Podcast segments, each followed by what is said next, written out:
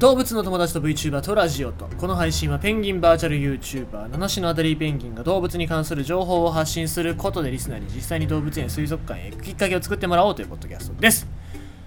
あのー、まあ最近いろいろな物価というか物の値段が上がってまいりましてですね。まあどうしたもんかなっていうところではあるんですけども。まああのー、僕の近く関係のあるところで言うと鉄。鉄の値段っていうのが最近すごく上がってきてるっていうことで、まあ、おそらくうちの製造業なんかっていうのにも結構関係が出てくるんじゃないかなっていうふうに思いますよね。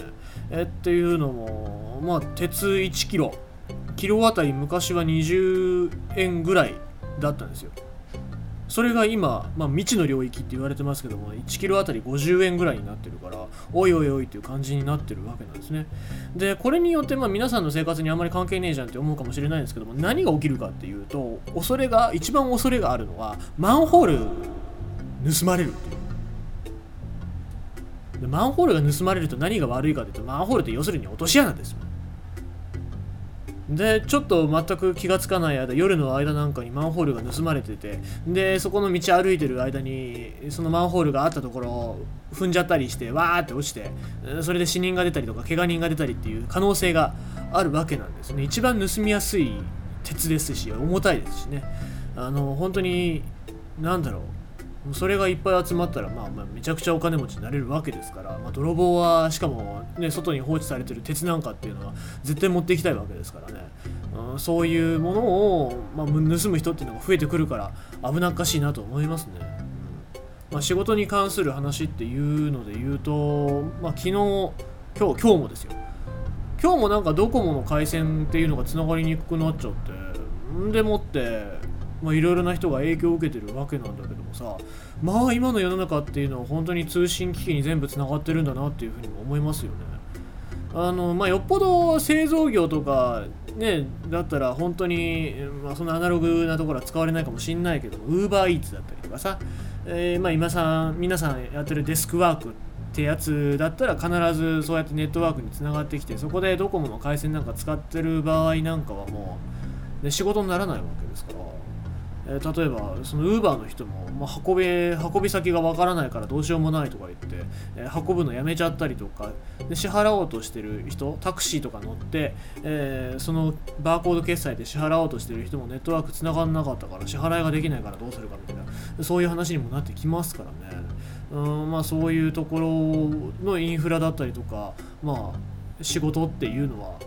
そういうネットワークがつながらないと大変だなっていうふうにも思いますよね。まあ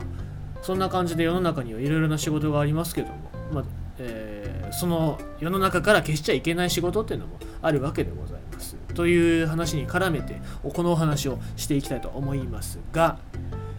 寄生虫エキノコックス愛知県で犬の感染相次ぐ人体に入ると重い肝機能障害愛知県知多半島で捕獲された野犬で近年人体に入ると重い肝機能障害を引き起こす寄生虫エキノコックスの感染拡大があごめんなさい感染確認が相次ぎ、えー、国立感染症研究所が半島内で定着したとの見解を示した。定着確認は北海道外では異例。県は蔓延している状況ではないとしつつ動向を注視していると。いうところでございます。まあ、北海道なんかで確認されておりまして、キツネに絶対近づかないでねっていうふうには周知されているわけなんですけども、えー、これが、まあ、愛知県の知多半島ですね、えー、ここで確認されている、まあ、確認されたっていうも断定的に言われておりますから、この辺がちょっと事態の深刻さを表してるんじゃないかなと思いますが、えー、エキノコックスは北海道で多くの人の感染例が報告されてきた。キツネや犬の糞などに含まれる卵が人体に入ると幼虫になり10年ほど経ってから肝機能障害などを引き起こす。本州では2005年に埼玉県で犬の感染が見つかり愛知県では14年に知多半島の阿久井町で捕獲された野犬から検出された。埼玉県ではその後見つかってないが愛知県では17年度に3件19年度に1件20年度に4件が確認された。県感染症対策課によると狂犬病対策で捕獲した野犬の調査で見つかっておりいずれも詳しい感染経路は不明。一般的にエキノコックスはネズミなどが中間宿主となり幼虫を持つネズミを野犬やキツネが食べて広がるという。感染症研究所は知多半島で定着したここですね。定着したと考えられ調査対象を他の犬科動物に広げる必要がある。半島外に流出防止策が必要だと警鐘を鳴らす。一方で県は調査対象を広げるとなれば一から体制づくりが必要だと慎重な姿勢だ。県内の人への感染報告はこれまでに3例あるがいずれも北海道や海外で感染したとみられている。いうところでございます、えー、まあ、ここから先っていうのがどうなっていくかっていうのは、まあ、これからの国だったり、えー、自治体の対応次第だとは思うんですけどももうこれに関してはやっぱり研究だったりとかそういう防止策っていうのが必要になってくるわけなんですけどもじゃあそこに対して、え率先的に、え取り組んでいく場所はどこかっていうと対対策を作っていく場所はどこかっていうと、まあ、獣医学部まあ、獣医学の、え、学んでる人たちが通う、学校だったりとか、まあ、大学だったりとかそういう研究をしてる場所なんですよね。まあ、獣医学部っていうとなんかいろいろなこと想像する人いますけども、まあ、そういうなんかあこととは切り離して獣医学っていうのは非常に重要な場所なんでございますね。えー、まあ、今世の中で研究費だったりとかいろいろなそういう費用っていうのをまあ、景気が悪いからなのか日本が遅れ遅れたからなのかどうかわからないんですけども減らされてるわけなんですがこういう自衛日本の国を守る本当に根本的な場所で、えー、ところで、えー、根底的なところで日本を守るっていう意味で言うとそういう場所に対しての研究費だったりとかあとはそういう対策っていうのをケチってると本当に終わります。